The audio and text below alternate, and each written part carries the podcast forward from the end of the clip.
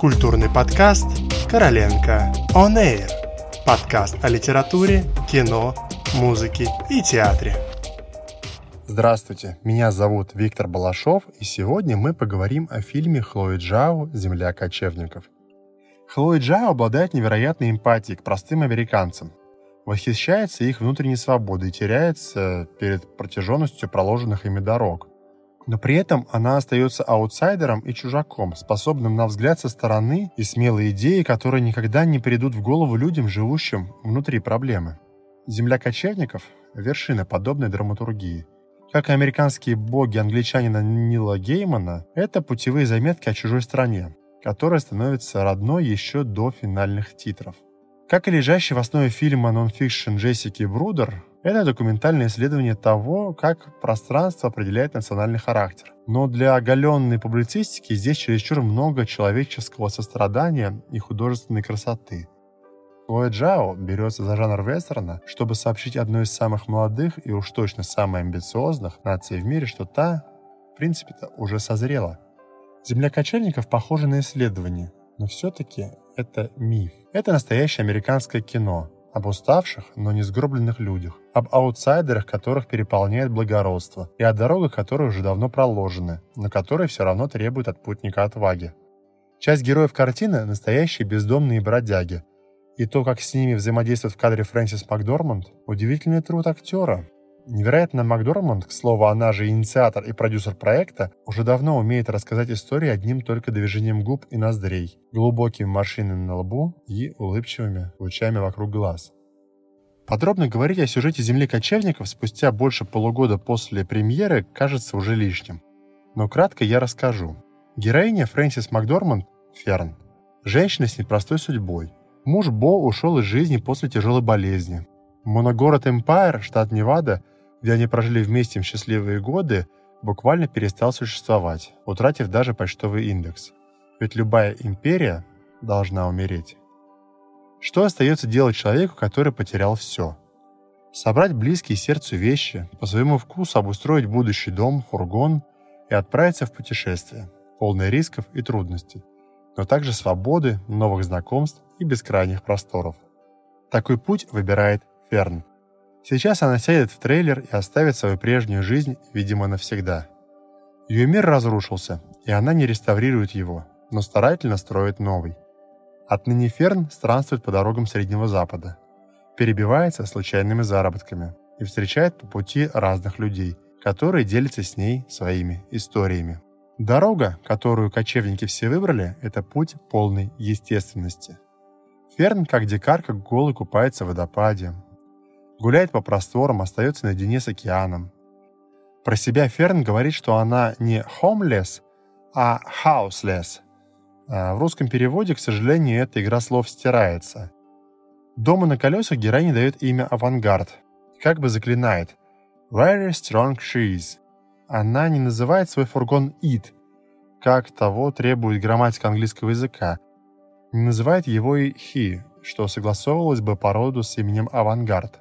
Ферн явно отождествляет свое новое жилье с частичкой себя, с осколком души, который она бережно хранит. Нарекая машину «сильной», она скорее убеждает себя в том, что сама, обладая крепким духом и смелостью, выдержит все испытания. Фильм оставляет противоречивые чувства после просмотра. В нем красивые пейзажи, приключения в духе вестернов, общие танцы в кантри-клубе и селфи героини у рекламного щита с четырьмя президентами – картине много значимых тем, сквозных сюжетов и мотивов, проверенных временем и твердо укоренившихся в традиции, мифологии, литературе и кинематографии. Важнейшая мысль фильма вложена в уста школьницы, бывшей ученицы Ферн. Девочка зачитывает фрагмент из шекспировского «Макбета». Так в каждом деле завтра, завтра, завтра.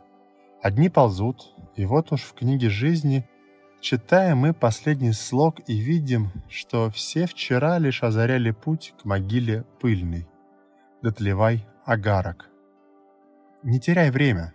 Идея, которую авторы старательно пытаются донести зрителю.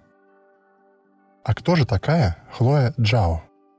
38-летняя Хлоя Джао родилась в Китае и некоторое время жила в Великобритании. Потом переехала в Соединенные Штаты Америки, где сделала себе имя, снимая независимое кино.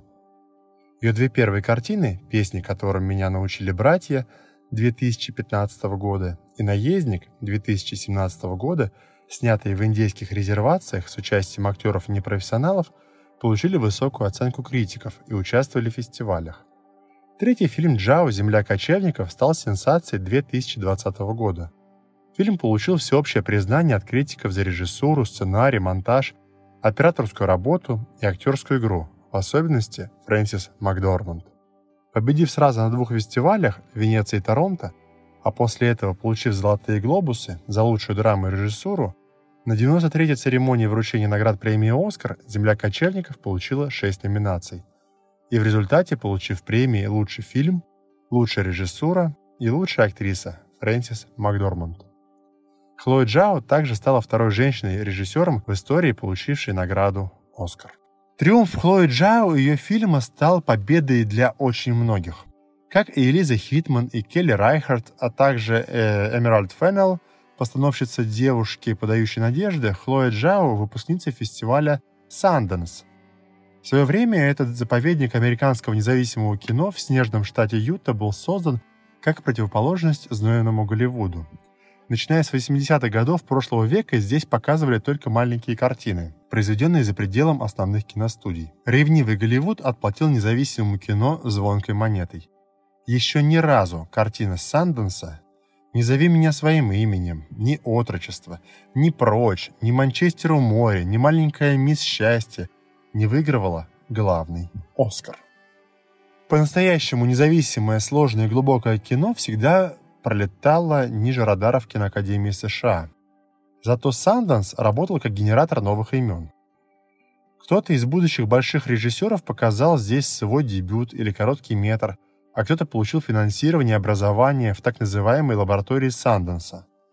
Часть этих имен у всех на слуху. Пол Томас Андерсон и Уэс Андерсон, Квентин Тарантино и Стивен Содерберг, Тайка Вайтити и Даррен Аронофски, Альфонсо Куарон и Кристофер Нолан. Последний снял свой дебютный фильм еще в Англии, но именно здесь, с Санденса и показанного здесь момента, начался его путь в Голливуде. А на сегодня все. Хорошего вам кино и до новых встреч!